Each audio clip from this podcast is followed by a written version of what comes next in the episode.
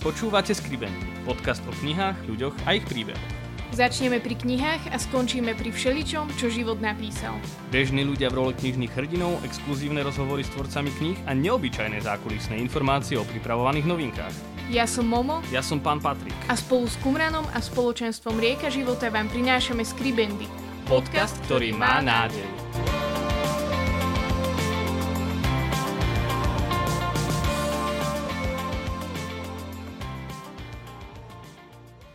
Vítajte pri 35. epizóde nášho podcastu Skribendy.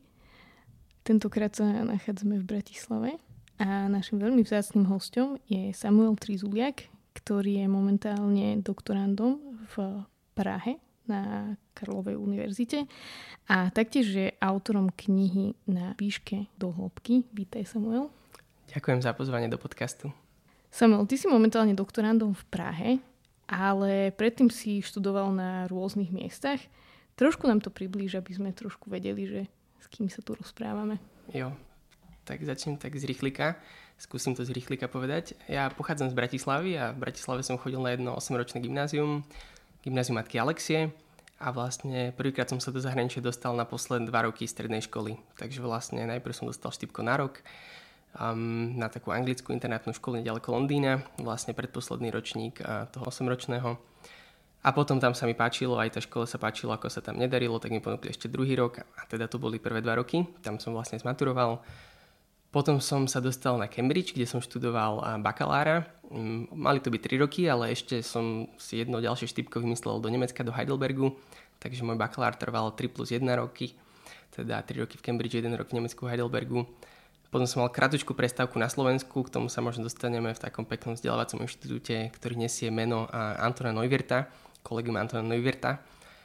A, a potom som si ešte posledný krát skočil na magistra na Oxford na rok. No. Takže to je dokopy 2 plus 4 plus 1 to je 7 rokov. A ak teda nepočítame moje externé interné štúdium aktuálne v Prahe. Prečo možno je dôležité študovať v zahraničí alebo tak nejak vyraziť von za vzdelaním? Tak také dva dôvody by som možno dal. Prvý je taký, že mm, trošku mm, každý máme nejaké talenty a keď nás baví študovať niektoré konkrétne veci, ako napríklad ja som chcel študovať ekonómiu, neskôr sa z toho vyvinula história, tak keď som to chcel študovať poriadne, tak myslím, že tie lepšie školy na to, kde som to mohol študovať, som našiel povedzme v tom Anglicku, hej, ako študovať tieto veci na Cambridge, na Oxforde je proste sen, hej. A kto má také dary, tak je vlastne pekné mať možnosť si tie intelektuálne svaly proste vycvičiť, hej, a na takýchto miestach, kde vlastne toho, z čoho človeka vyžmykajú, čo sa dá. Tak to po takej, neviem čo, talentovo, pracovno, technickej stránke, prečo pre mňa to malo zmysel to zahraničie. A druhý je, mm, pre mňa bolo veľmi zaujímavé vlastne vidieť, ako sa viera žije v rôznych krajinách. To v niečom je predkané aj to mojou knižkou, o ktorej sa možno budeme rozprávať a je to taká vec, neviem čo, ktorú ja veľmi žijem vlastne. Vyrastol som v nejakom katolickom prostredí na Slovensku, a ktoré bolo veľmi pekné, zaujímavé, svojské v istých ohľadoch. A bolo pre mňa vlastne zaujímavé, fascinujúce spoznávať, ako sa tá, údajne tá istá viera, hej, katolická církev univerzálna, celosvetová, ale ako sa údajne to isté žije a čo pod tým prežívajú a myslia rôzni ľudia na rôznych miestach. Tak toto by som, toto bola pre mňa veľmi taká dôležitá formačná skúsenosť. A myslím si, že toto by bolo v niečom dobre v nejakej maličkej miere zažiť pre každého mladého veriaceho človeka. Myslíš, že za tých 7 rokov si do toho takého života v zahraničí nahliadol tak dostatočne, že máš pocit, že, e, že naozaj si tam vstúpil tiež tak do hĺbky? Akože z časti áno, mám pocit, že je to také, to znie tak možno abstraktne, ale také rozšírenie mysle ako keby, hej. Keď si raz uh, žil 7 rokov nielen v Bratislave, ale aj niekde medzi Cambridgeom, Oxfordom, Londýnom a Heidelbergom, tak v nejakom zmysle ti, ti to rozšíri ako keby nejaký mentálny horizont toho, uh, čo sa dá v živote robiť, čo sa dá čítať, popri tom sa naučíš ten jazyk dobre, ktorý ti otvára dvere proste do mnohých ďalších svetov. Tak v takomto zmysle Áno, takže v takomto zmysle mám pocit, že v dobrom slova zmysle ma to poznačilo a ako keby naozaj ma to nejako hĺbkovo ako keby rozšírilo a zmenilo. Ale zároveň asi je pravda, že ja som stále ostal Slovákom, hej, aj keď som 7 rokov študoval v zahraničí, tak som kopec času trávil všetky prázdniny proste na Slovensku. Ja som nebol jeden z tých, ktorí by proste akože odišli do zahraničia a potom aj srdcervujúci príbeh, ako veľa obetovali, lebo sa všetkého sa v tom zahraničí vzdali vrátili sa na Slovensko. Ja som vždycky takú jednu nohu vo dverách tu na Slovensku mal, hej Takže v nejakom zmysle, ako keby, že či som sa stal angličanom alebo nemcom, tak a, asi nie, hej. Niektorí kamaráti sa mi smejú, že trošku hej, ale myslím, že stále som spolahlivo akože na Slovensku ako keby najviac doma. Čo boli možno pre teba také kľúčové veci, ktoré ťa štúdium v zahraničí naučilo? A možno to nemusia byť len veci, ktoré sa týkajú bezvýhradne štúdia. Tak ja začnem Spomenul som ako keby, že to zahraničie bolo pre mňa zaujímavé v tom porovnávaní toho, ako sa viera na rôznych miestach.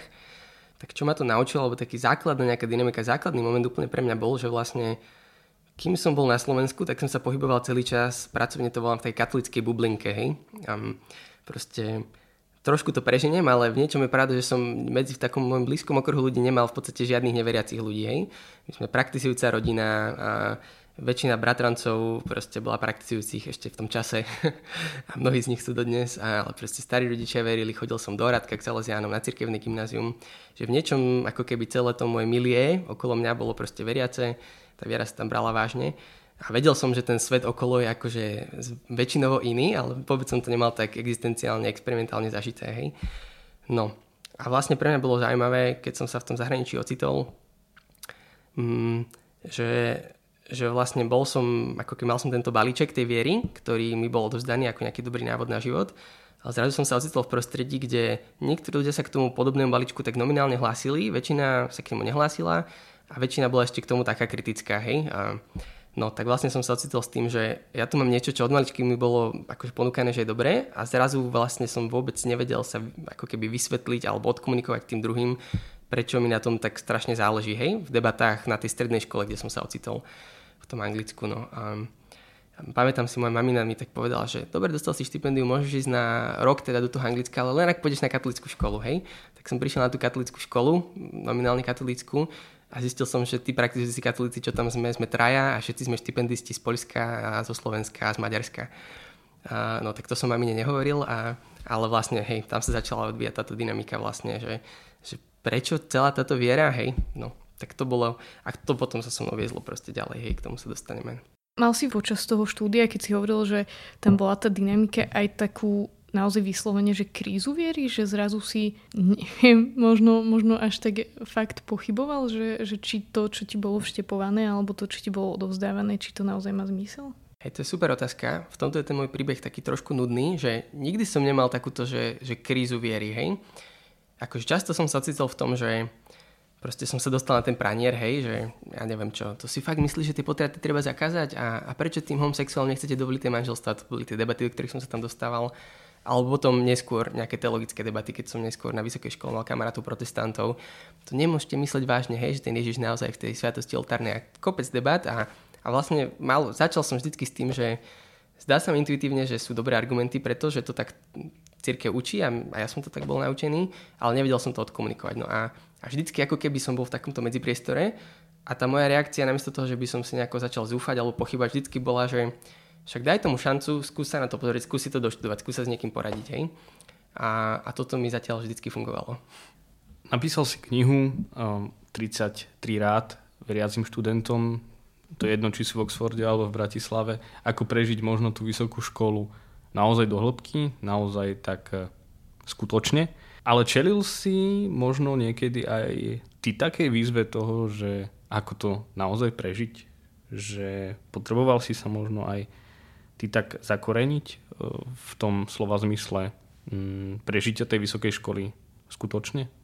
Krátka odpoveď je, že nejako mám pocit, že tento mm, balíček, čo som dostal doma a mi vydržal na tie prvé dva roky ako keby tej strednej školy, mm, potom som prišiel do toho Cambridgeu, čo bol proste taký nový svet, hej, a tam som sa zabehol v UPC, spoznal som niekoľko dobrých priateľov, ktorí ma proste ťahali, dávali mi čítať zaujímavé veci. Tam som bol ešte stále v tej fáze, že, že tak ja tomu teda rozumiem, a, alebo si to doštudujem a, a mojou úlohou je to pomôcť to sprostredkovať druhým, tak som robil kopec aktivít v tom UPC, ako, a ktorými som chcel pomôcť druhým, nech sa prehlbia v tej viere a nejaké adorácie a prednášky na najkontroverznejšie katolické témy a Obnovili sme tam mladížnické omše a rôzne takéto veci. A, takže stále ako keby ešte som mal dosť energie, alebo som mal nabité tie baterky, že som mal akože v prvom rade potrebu rozdávať. Ale mám pocit, že ku koncu toho bakalárskeho štúdia a potom ten rok v kolegiu a rok na Oxforde a potom posledné roky som vlastne prišiel do takého bodu, že, že to je všetko fajn to rozdávať, ale ak, ak máš mať z čoho rozdávať a, a možno ešte predtým, než vôbec budeš rozdávať, tak by si vlastne mal sám byť taký zakorenený a mať z čoho, mať z čoho čerpať, hej.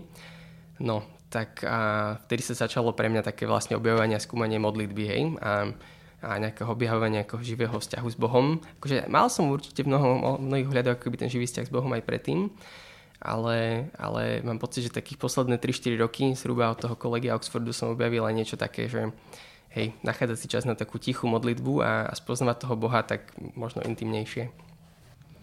Vo svojej knihe rozoberáš uh, také štyri oblasti, ktoré sú pre teba dôležité alebo ktoré považuješ za, za dôležité počas toho štúdia na vysokej škole. Boli tieto oblasti vždy pre teba také kľúčové, že si povedal, že toto, toto, toto potrebujem, aby som nejakým spôsobom prežil? Alebo to bolo skôr také, že v istom období života si si povedal, že aha, že táto oblasť mi chýba a asi je to pre mňa dôležité, aby som sa nestratil v tom živote? Hej, v skratke určite som nemal to moje prežívanie priebežne štrukturované podľa týchto štyroch tém, hej. A tie štyri témy vlastne vzýšli z toho, že tá moja knižka je inšpirovaná knižkou jednej americkej študentky z Harvardu, ktorá použila tieto štyri kapitoly a mne sa to zdalo ako celkom dobrá štruktúra, tak som sa aj spýtal, či to môžem okopírovať a napísať podľa toho vlastný itinerár nápadov a rád, ako rastie viere. No a teda keď som ako keby to, tom si to už ako keby rozhodil na tie 4 kapitoly, tak vlastne tá knižka bola takým ako keby spätným ohľadnutím sa a na úvod tej knižky hovorím ako keby mojich experimentov v tom, čo znamená ten vzťah s Bohom, hej. Tak v podstate je to takých 33 rôznych ako keby spôsobov, ako sa tá viera proste dá prehlbovať, hej. A sám som sa nikdy ničoho z toho nevydrž- nedržal dosť patrične vytrvalo, hej. Niektoré veci mi vydržali dlhšie, niektoré kratšie, niektoré sú zásadnejšie, ako napríklad snažiť sa účastniť Sv. Omše aj cez týždeň. A to je taká stálica, to ešte mám od oradkových čias, hej. Ale hej, tá knižka je takým ohľadnutím sa ako keby nad rôznymi vecami, čo sa mi zdalo, že, že fungovali a boli nástrojom nejakého prehlbenia sa v tej viere. Mňa tak zaujíma, možno je to taká otázka záľudného charakteru, ale veľmi ma to zaujíma, že prečo sa sa možno po celom tom štúdiu a, a mnohom poznaní, ktoré si nadobudol aj počas štúdia na to všetko nevykašľal. Prečo si jednoducho si nepovedal, že neviem, že možno by som mohol mať celkom slubnú kariéru a, a asi by som si aj našiel prácu, ktorú by som chcel, ktorú by ma bavilo, keďže mám na to potrebné vzdelanie. Ale si si povedal, že tak hej, prídem na Slovensko a, a nevzdám sa Pána Boha. To je strašne dobrá otázka, úplne že perfektná. Často sa na ňom zamýšľam, lebo vlastne Mám desiatky kamarátov, čo tiež ako keby vyrazili na štúdia z zahraničia, tiež z cirkevného gymnázia. A jak to povedať, no každý má tú cestu nejakú inú, ale malo kto, malo komu to vydržalo v takej miere ako mne, hej. Mám pár kamošov, ktorým to vydržalo, to sú takí moji možno, že najbližší kamaráti. Pracovne to volám, že súputníci, hej, to sú tí, ktorí sme a tú vieru do nejak, v nejakom rodinnom proste balíčku dostali a sme si nesli celým zahraničím a teraz sa po rokoch stretávame znova na Slovensku. Často to tak je. Hej, a potom sú mnohí, ktorí tú vieru proste prestanú chodiť do toho kostola, keď sa prvýkrát stará mama nepozerá v nedelu, hej. No, a to je, v niečom je to také tajomstvo a každý má nejakú cestu proste vlastnú, hej. A, ale chcem povedať, že to je super otázka v tom, že ma to ako keby boli a premýšľam nad tým, hej, že ako to, že mne to vyšlo a tým ostatným to nevyšlo, ako to možno im priniesť, no. A teda, že prečo to vyšlo v mojom prípade? Mm, akože v nejakej miere je to podľa mňa také tajomstvo a tá viera je nejaký milosť a dar a, a to znie ako fráza, ale mám pocit, že v niečom a naozaj to môže byť proste ovocie modlitieb aj rodičov, aj starých rodičov. Niektorí duchovní autori hovoria, že takto to funguje proste aj s udržaním viery, aj s duchovným povolaniami, aj s kadečím. Tak toto je jeden taký mystický rozmer asi, ktorý v niečom vždy platí. A taký konkrétnejší praktický je, že um, že ja som vlastne videl, ako tá viera naozaj vlastne, ako tá teória vyzerá proste v praxi v tom rodinnom prostredí, hej? V tom živote proste mojich rodičov a mojich starých rodičov proste akože začal som zistovať postupne, čím dlhšie som v tom zahraničí bol, že sú existujú rôzne iné životné štýly, rôzne iné filozofie, ale nič z toho mi neprišlo, aj keď som skúmal tie životy tých iných ľudí, alebo som si o tom čítal a sledoval to a rozprával sa s nimi, že by proste fungovalo tak dobre pre nejaký trvalý, spokojný, šťastný, radostný život, ako to, čo som videl proste v živote mojich najbližších, hej. Tak myslím, že v tomto to je, hej, ako keby, no taký proste príklad v tom bezprostrednom prostredí, no. A kedysi som sa tak doma stiažoval, že ste nás v takej katolickej bublinke vychovávali a som to tak trpko hovoril, že ste ma nepripravili na ten šíry sekulárny svet, kde všetci ľudia majú kopec otázok a, a nikto nemá potrebu chodiť na pochody za život. A, no ale spätne, teraz sa na, tým, na tom smejeme a jedno môj striko, salesianský spolupracovník a môj birmovný otec v jednej osobe, tak on sa mi vtedy bol taký veľmi na mňa prikry, že nebuď taký zlý na nás, že sme ťa v bublinke vychovali, že ešte uvidíš, že nám za to vďačný. No a teraz, 10 rokov neskôr, a tak vždycky si iba s ním pozriem, že, že pán Boh zaplať za tie bublinky, hej. Vlastne v niečom je to také vynimočné, že na Slovensku Slovensko, a to teraz taký meta obrázok, hej, že Slovensko je podľa jedno z malých miest, kde takýchto bubliniek je vlastne veľa, hej, a formujú nejakú signifikantnú menšinu v rámci tej spoločnosti, hej.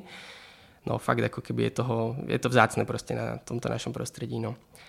Takže preto to mám pocit, že som si to udržal. A, a potom ešte možno, že jeden posledný rozmer, hej, čo neviem, či to je opäť prenesiteľné, ale občas to hovorím tak, že mňa proste strašne baví byť katolíkom, hej. Že keď si to zoberiete, že to je vlastne taký bohatý svet, do ktorého sa môžete ponoriť, hej.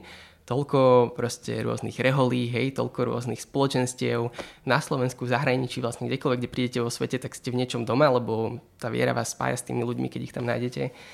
Um, proste tie dejiny cirkvy sú fascinujúce, hej, nehovoriť o celej tej intelektuálnej tradícii, o filozofii, teológii, o spiritualite. No proste, že to je strašná sranda proste, hej, akože sa do toho ponoriť, hej. A tá církev má nejakú morálku, má nejaké pravidlá, ktoré sú tu preto, aby sme proste ten život nejako uh, dobre prežili, hej, keď tomu dáte šancu a snažíte sa to, keď sa pozrite naozaj na to, čo církev učí, hej. A to vám dá nejaký rámec, ktorý podľa mňa je akože fajn a potom vlastne s tým rámcom môžete vlastne robiť čokoľvek, hej a, a, a hlbšie a krajšie a no, tak neviem, niečo mi to proste príde strašne atraktívne, hej, že, že jak proste ten život krajšie stráviť, než sa deliť o tie najhlbšie veci, hej, už v akýmkoľvek povolaní máme, hej, a na akomkoľvek mieste sme. Tak toto, hej, mňa to proste asi strašne baví, hej, byť katolíkom. Pre mňa bolo veľmi zaujímavé, čo si hovoril, že je to v istej forme aj taká milosť, že naozaj viacerí tvoji priatelia tiež vyšli z nejakých kresťanských rodín a že úplne im to nevyšlo alebo že si to nevedeli udržať. A myslím, že sa s tým stretávame asi všetci, že máme takých priateľov, ktorí akože mali nejaký kontakt s kresťanstvom, či už cez nejakú rodinu alebo cez nejakých kamarátov, ale, ale nikam to neposunuli ďalej. A zároveň, že my všetci tiež, ktorí o, sa to snažíme nejako dlhodobejšie žiť, tak sme prišli v živote do bodu, kedy sme sa ako keby tak sami museli rozhodnúť, že, že či pôjdem hej do toho kostola, aj keď sa babka nepozera. Mal si aj ty tak nejaký zlom, ktorý si pamätáš, že, že si si tak sám povedal, že áno, že už od teraz je to také nejaké moje rozhodnutie alebo moje vytrvanie a nie len to, čo mám naučené jeden taký zlom som nemal. Viem, že v duchovnom živote mnohých ľudí to tak je, že to tak vedia identifikovať. Mm, ja mám pocit, že u mňa to bolo také veľmi postupné, veľmi, hej, veľmi postupné, tak postupne gradujúce, proste priebežné sa rozhodovanie, hej. Mám takú, akože, niekoľko sa mi takých spomienok vynára, hej, keď zase niekedy neskoro večer sedím v kaplnke v UPCčku alebo na internáte, kde som býval na Oxforde, kde sme mali kaplnku alebo proste v kaplnke na tej strednej škole, kde som bol v tom Anglicku, alebo som iba na nejakom tábore v lete, hej, ja sa večer modlím a v tej hovorím proste Pánu Bohu, že OK, toto sú moje talenty, to ma baví, toto ma nebaví, toto mi ide, toto mi nejde, ale teda ty urob s tým môjim životom, ako ty chceš, hej, tebe sa odovzdávam aj v tomto rozlišovaní nejakého, povedzme, dôležitého životného rozhodnutia v tej chvíli.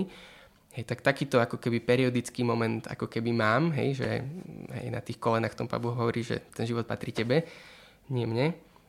A Hej, ale je to také, hej, ale nič z toho nebolo, ani neviem už si spomenúť, že čo, v ktorej kaplnke som sa začal modlil, hej, nebolo to nejaké také, mm, hej, jednorazové, obrodenecké alebo čo, hej. A trochu rozmýšľam v poslednom čase nad tým, že či vlastne tá viera, keď je už taká dospelá zrela, či nemá vyzerať tak, že vlastne každé ráno a každý večer s týmto mm, tak nejako hlboko existenciálne prežitým proste vstávame a si líhame, hej, že Pane Bože, áno, tento deň proste a nemusí to práve riešiť niečo zásadné, iba riešime proste ten deň, hej, proste každý ten deň proste prežívať takto a v odovzdanosti, v ponúknutí to tomu Pánu Bohu. No. A ľahko sa to hovorí, ťažko sa to žije, hej, zo dňa na deň. No a toľko. Mne sa tu núka trochu taká otázka mm, nejakého intelektuálneho kresťanstva, ktoré e, prichádza s poznaním, prichádza s e, textami múdrymi z teológie, filozofie a potom kresťanstva, ktoré možno verí, alebo verím, dúfam, že verí v to, že sa dá stretnúť so živým Bohom. Ako to možno bolo v tvojom prípade, že verím teda, že to štúdium a poznanie ti pomohlo k tomu, aby si Boha poznal viac a nejakým spôsobom možno aj dospel k tomu, že všetká múdrosť prichádza od Neho na jednej strane. Na druhej strane, že myslím si, že naozajstné kresťanstvo nemôžno žiť len z takýchto vecí. Prežil si aj ty nejaký možno taký moment alebo, alebo proces, kedy bol Boh v tvojom živote živý?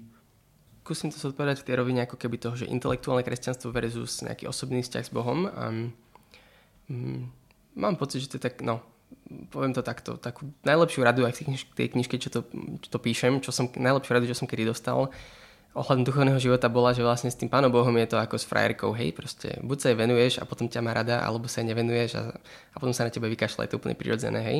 Ten Boh, ak je to osoba, ak je to živá bytosť, tak a, hej, tak si proste vyžaduje ten čas, hej. No a to teda tradície modlitby sú rôzne, ale mňa teda oslovila trošku sa pomaličky nedokonale a veľmi flakačsky snažím šlapať po takej, ktorú napríklad tej vlastná kontemplatívnym reholiam, hej, a to je meditovať, hej, proste nájsť si čas proste v tichu. Um, minulý týždeň som o tom diskutoval s môjim spovedníkom, že, že proste fakt sa mi nedá sústrediť tých 15 minút denne každé ráno a on hovoril, že a ešte si to predsa len neskúsil, hej, ešte si predsa v tom nevytrval, stále iba o tom rozprávame.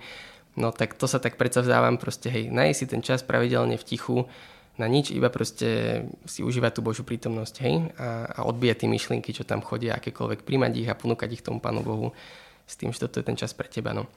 A takže toto je pre mňa ako keby, toto mám pocit, že je jedna ako keby, neviem čo, v nejakom zmysle aj pravd viery, o ktorých sa často možno až tak nerozpráva, ale vlastne áno, ten Boh je proste živý a treba mu venovať nejaký čas a pre niekoho je možno vlastne, každý má nejaký iný spôsob modlitby a ako ten vzťah a proste buduje ja som našiel, že tento pre mňa funguje, hej, a myslím si, že v nejakej miere, hej, toto by malo byť súčasťou života každého veriaceho, hej. No a teraz druhá otázka je tie intelektuálne veci, hej, všetky tie filozofické, teologické pravdy, atribúty a toho, a, no, a toho, ako sa tí kresťania toto všetko pokúšali žiť v dejinách, hej, o tom sú celé cirkevné dejiny a dejiny reholy. No, tak to mi proste príde, keď dostanem pri tej filozofii a teológii, že mm, C.S. Lewis to hovorí takto, že um, že potrebujeme dobrú filozofiu preto, lebo na okolo je strašne veľa zlej filozofie, hej? Proste každý, nedá sa mať neutrálny proste svetonázor, proste každý sme formovaní nejakým svetonázorom a buď ho máme lepší alebo horší, buď ho máme robustnejší alebo menej robustný a, a buď a veríme a myslíme a náš život korigujeme podľa nejakých ideí, ktoré sú správne alebo tie, ktoré sú nesprávne, hej?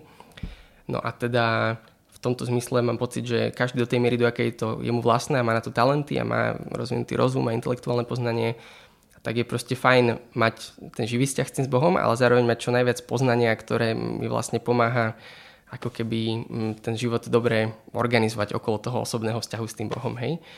Keď teda, neviem čo, ma oslovuje proste evanelium, hej, a, a nejako cez evanelium som sa dostal k tomu, že meditujem a modlím sa, hej, ale potom teda, však ten Ježiš tu prišiel a reálne sa hovorí, a tak chcem vedieť, že keď prišiel, čo hovoril, hej. A to potom otvára otázku toho, že ako vieme, čo Ježiš povedal, ako vlastne interpretovať tie texty písma a potom sa dostaneme do kadejakých sporov, hej, ktoré už roky medzi sebou vedú katolíci a protestanti o tom, ako vlastne tú Bibliu interpretovať, hej.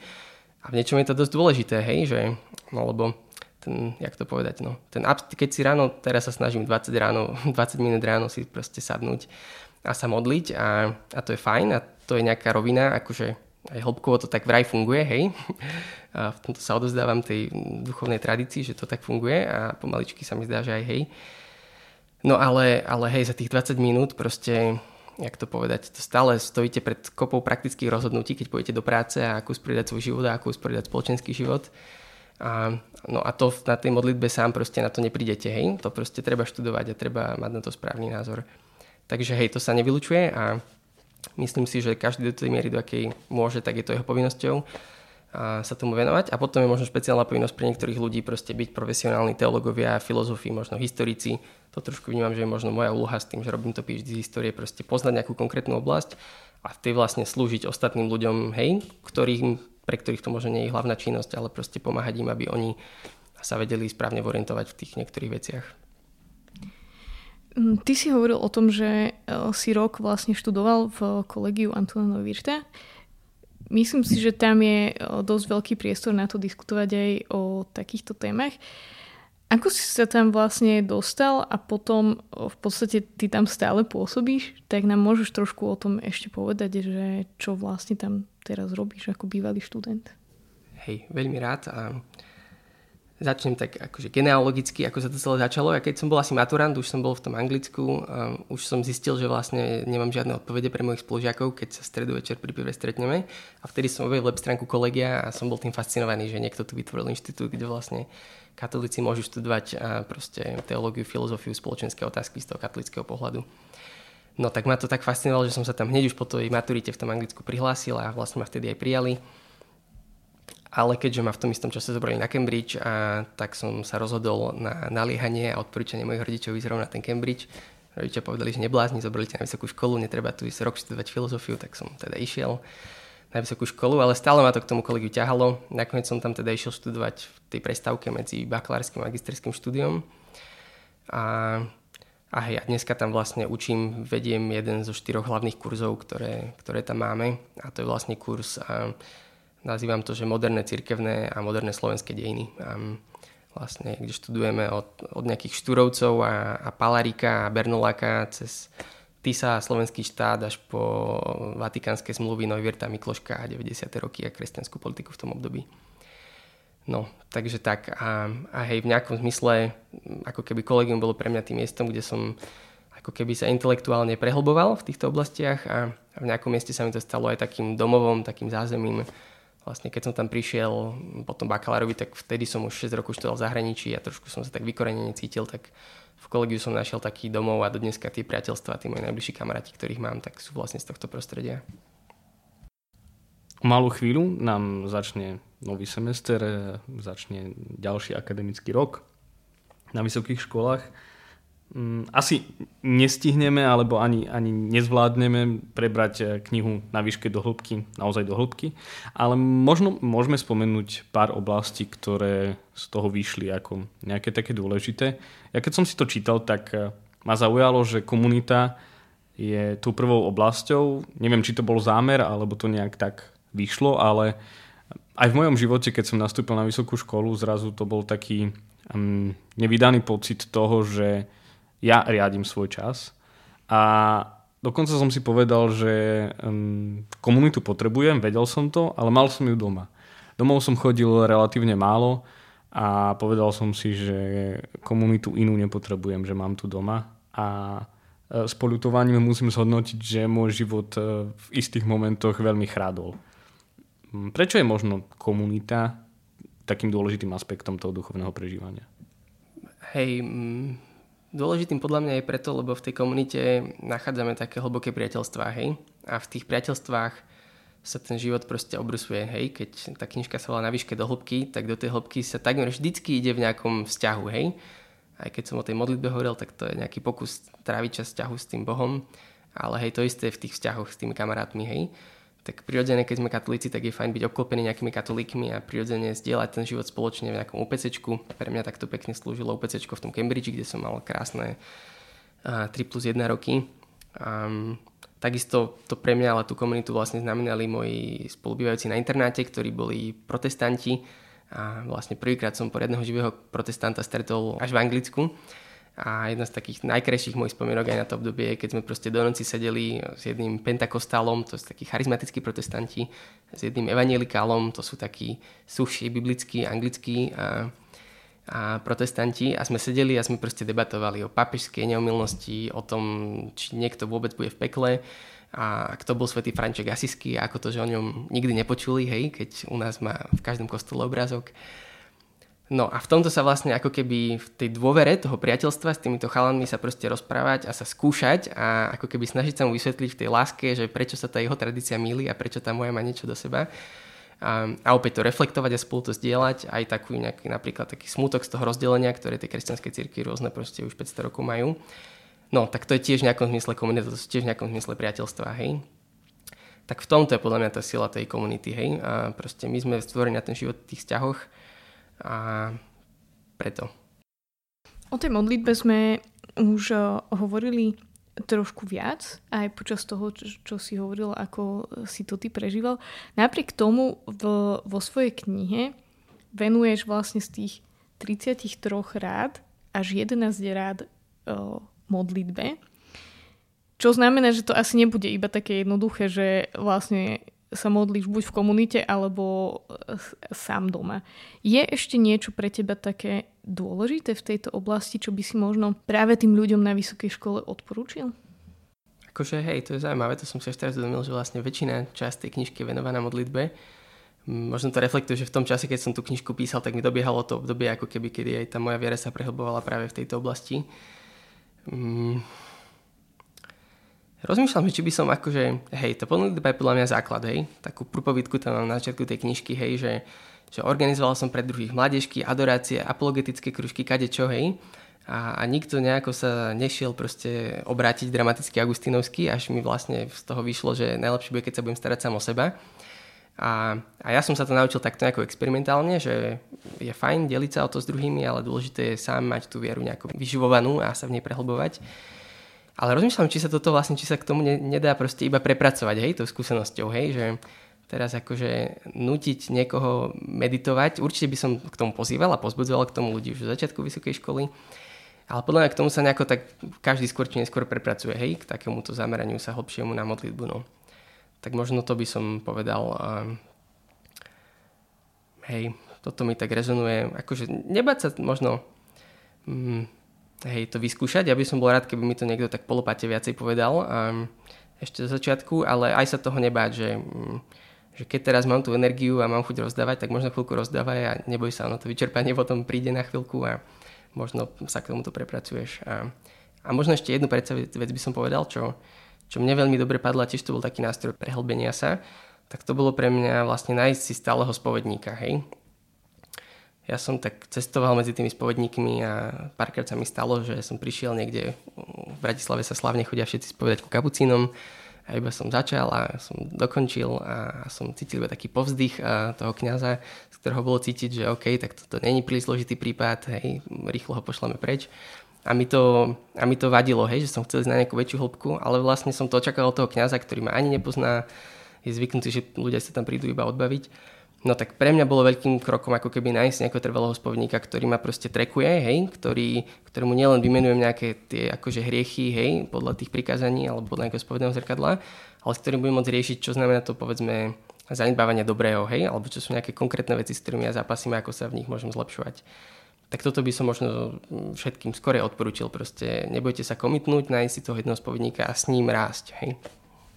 Na jednej strane teda tej modlitbe venuješ možno takú najväčšiu časť toho celého, ale to, čo mňa veľmi oslovilo na tvojej knihe, je, že sa nevenuješ iba duchovnému aspektu toho života, ale takému ako keby že komplexnému čo ako Patrik hovoril, že zanedbával trošku tú komunitu, tak e, mne sa zase stalo počas štúdia, že zase ja som zanedbávala také ostatné časti môjho života a teraz spätne tiež, keď sa na to pozerám, tak o, e, mi je to niekedy ľúto. A v jednom rozhovore ty si povedal, že, že veľmi prekvapujúce pre niektorých študentov je, že keď povieme, že vlastne to najdôležitejšie počas ich štúdia je štúdium. a keď som to počula, tak som si povedala, že presne, prečo mne toto nikto nepovedal na začiatku výšky. Myslíš, že dá sa nájsť nejaký taký zdravý stred medzi tým, aby niekto proste to štúdium považoval úplne, že 100% času tomu dávam a nič iné v živote neriešim a medzi tým takým štúdiom, že e, vlastne je to mojich predplatených 5 rokov, počas ktorých si akože chodím na brigády a neviem, čo všetko ostatné riešim? Mm, niekoľko myšlienok mi napadá. Prvé je, že kredit za túto myšlienku dávam môjmu kamarátovi Šimonovi a Sadovskému, ktorý mi navrhol túto myšlienku výrazniť a vlo- nielen vložiť, ale zvýrazniť v tej, tej knižke. On vyvinul v jeho reflexii študentského života na Slovensku pojem stredkársko-katolického aktivizmu, kde všetci trávime veľa času dobrovoľničením a v spevokole a v mladžinskom zbore a neviem čo, ale, ale tú školu flákame, hej. No, a prečo to tak je? Mm No zdá sa mi, že vlastne to je tým, ako si to ty na konci povedala v tej otázke Momo, že vlastne na Slovensku máme taký pokrivený pohľad na to, čo to vysokoškolské vzdelanie je, hej, a to nie je chyba ani jedného z nás troch a je to v nejakom zmysle chyba celej tej spoločnosti, je to nejaký zotrvačník, ktorý tu máme, možno že z čas komunizmu, hej. Proste, hej, to, tá škola má takú nejakú deformovaná idea prevláda o tom, čo od tej školy máme očakávať, hej. A čo sa vlastne potom stane, je, že keď ten človek príde na tú školu, tak vlastne ani nemá chuť sa proste asi do toho zahlbiť. Hej. Ja som na Slovensku neštudoval, ale dosť som o tom počul. Mm, hej, že tá škola, tak všet, očakáva sa, že všetci ju budeme mať, hej, ale zároveň všetci vieme, že tá škola je trošku ľahká, trošku formalita. Keď je to ťažké, tak často z takých ad hoc dôvodov, lebo je nejaký vyšinutý profesor, hej. No, a teda čo s týmto robiť? No, podľa mňa sú také dve veci, ktorých by som sa v tom držal, hej. Prvá je, že štúdium môže znamenať také všeobecné prehlbenie sa aj vo viere. Hej? Podľa mňa ten vek mladého človeka, toto je ako keby biznis model aj kolegia, je, že, že iba v jednom momente v živote si ešte stále otvorený novým podnetom a čítaniu nových hlbokých vecí. A, a keď tie proste zásadné pekné texty z tradície cirkvy a z, z tradície celej západnej civilizácie existujú, tak ideálne si ich prečítať vo veku 18 až 22, hej. Proste nikdy inokedy nebudeš mať taký čas aj toľko tú možnosť si to proste lifestyle dovoliť, hej, proste čo kto kedy hovoril o zmysle života, hej, a prečo tu sme ako ten život dobre stráviť, hej. Tak toto podľa mňa, možno, že to není úplne, že tiež nemusí každý ísť do kolegia, nemusí každý študovať filozofiu, ale v nejakej miere podľa mňa nejaký čas tomuto stráviť v tomto veku, možno jedno leto si nahrabať tie knižky alebo vyhľadať ľudí a sa cieľne o týchto veciach baviť a študovať ako keby hlboké otázky, podľa mňa toto, na toto by sme si mali ten priestor proste vydobiť, hej. A tak to je jedna rovina, hej, v čom podľa mňa ako keby nájsť nejaký zdravý balans. Do tej miery, do akej toto skúsime v tých mladých rokoch, podľa mňa, tak to je zmysluplné. A druhá vec je teda, že hej, treba sa niečím v živote živiť, každý máme nejaké talenty, každý bude mať nejaké remeslo, nejakú profesiu a, a do nej sa treba proste zahryznúť, hej. Máme na Slovensku tie školy zadarmo, mm, tie školy, rôzne školy učia rôzne predmety, niektoré lepšie uplatniteľné, niektoré horšie, niektoré fakulty aj na Slovensku sú veľmi kvalitné, niektoré fakulty na Slovensku vôbec nemá zmysel študovať. Tak otázka je len, že nájsť ten svoj talent a, a proste ho to rozvinúť za tých pár rokov. Hej. Keď študujem matiku, tak nech som proste dobrý v matike. Keď som doktor, tak nech som proste dobrý doktor. Hej. A tým môžem slúžiť tým ľuďom na okolo. Hej tým môžem slúžiť ako katolík, hej, proste my keď sa máme hádať v nejakých pro-life témach alebo podobne, tak to nedokážeme, pokiaľ nebudeme mať dobrých biologov a doktorov, hej. No, tak, no a, a proste poriadne to rozvinúť, hej. No, tak toto mi príde tiež ako keby rozlíšiť v nejakom momente, že, že prečo študujem tú školu, ktorú študujem, keď ma nebaví môj, neviem čo, marketing alebo sociálna práca. Možno, že naozaj vysoká škola není pre mňa, mám robiť kuchára alebo murára a bude lepšie, keď sa budem tomuto venovať poriadne, hej? A popri tom sa venovať ostatným veciam, hej, ale proste nebrať to na ten zotrvačník, hej, nerobiť niečo len preto, lebo som sa nejako ja zo zotrvačnosti niekde ocitol a, a pretože celý ten univerzitný systém funguje zo zotrvačnosti, hej. No, tak to mi prídu nejaké také dynamiky, ktoré vybalansovať s ostatným, hej, s tými, s tou modlitbou a, a športom a, a výletami, neviem čím všetkým, tak asi tak by som k tomu šiel. Mne sa veľmi páčilo, čo si teraz hovorilo, lebo poslednou štvrtou kapitolou alebo štvrtým takým tým obsahovým celkom v tvojej knihe eh, je svedectvo. Nedávno sme mali podcast s Marianom Lipovským o roztrusených služobníkoch a on hovoril o tom, že je veľmi dôležité, aby sme žili a slúžili ako kresťania tam, kde sa nachádzame. A že by bolo, tak ako ty hovoríš, pomerne tragické, ak by niekto, kto cíti povolanie do kňastva, a bol lekárom a nejaký lekár bol zase vedúcim spoločenstva a podobne. A že je skrátka dôležité byť e, svetlom možno tam, kde práve existujeme. Ty si mohol ostať v zahraničí, možno tá nejaká v úvodzovkách kariéra by bola žiarivejšia, a, ale rozhodol si sa vrátiť na Slovensko a nejak tak sa snažíš e, žiť to autentické kresťanstvo a to je pre mňa veľmi také inšpiratívne. Prečo možno z tvojho pohľadu je táto vec dôležitá? Ostať kde si, kde som bol mm, povolaný a, a v tom svojom povolaní alebo na tom svojom pracovnom mieste svedčiť o tom, že um, kresťanstvo je OK, je fajn, je cestou možno. Neviem, či mám na to nejakú uh, premyslenú odpoveď, asi úplne nie, ale skúsim tak z boku. Um, No, že je taká známa slavná knižka aj na Slovensku českého kniaza Štepana Smolna, ktorý hovorí, že buď kde si, hej. A ja sa v tej mojej knižke ako keby zdieľam s tým, že je to pre mňa také pokušenie, keď som časť toho sveta videl, tak, um, hej, tak je, trošku v ňom aj mentálne žijem v tom šírom svete a v niečom to je dobré a, a, a žijeme dnes ako keby všetci tak globálne a vnímame všetky tie možnosti, čo sú ale v nejakej miere proste fyzika, biológia proste platí a vždycky fyzicky sme prítomní na nejakom jednom mieste, hej. A, A podľa mňa niečo je pekné a dobré na tom proste byť na tom jednom mieste, kde sme prítomní proste prítomní naplno, hej. Tak toto mi príde taká, ako keby v niečom taká ťažká dilema, ktorú všetci dneska riešime, hej, lebo ten svet je proste šíri a cez internet si všade hneď. A, ale zároveň, a niekedy nás to proste ponorí a, a podľahneme tomu a nás to ťahá a niekedy tomu aj veľa času venujeme a stále rozmýšľame, čo by niekde inde mohlo byť. Ale hej, a to je pravda, to je taká ako keby súčasť dnešnej doby, ale zároveň sme fyzicky na jednom mieste zakorenení v konkrétnych vzťahoch, hej. Je to jednoduchšie už, keď má človek rodinu, hej, lebo proste, keď chceš tú svoju manželku s ňou tráviť čas a tie deti vychovávať, tak to, to spájaš vždy s nejakým usadením. Preto si myslím, že je to možno zvlášť ťažké pre ľudí, čo sú aj mladí veriaci, hej. Ja, toto je taká, akože, chcem povedať, ťažkosť, ale je to proste v niečom, a je ťažšie obsedieť doma, keď ešte nemám tie prirodzené veci, čo by ma stiahli ale hej, podľa mňa v niečom, mm, hej, je pekné byť v stálosti na jednom mieste, hej. Ja som to tak cítil, mal som také 3 alebo 4 roky za sebou, keď som každý rok bol niekde inde, rok v posledný, teda rok v Heidelbergu, posledný rok na Cambridge, potom rok v kolegiu, potom rok na Oxforde a už som z toho mal guláš, hej, 4 roky každý rok na inom mieste. V nejakej miere je to fajn a dá sa to, ale, ale je pekné mať niekde nejaký domov, no.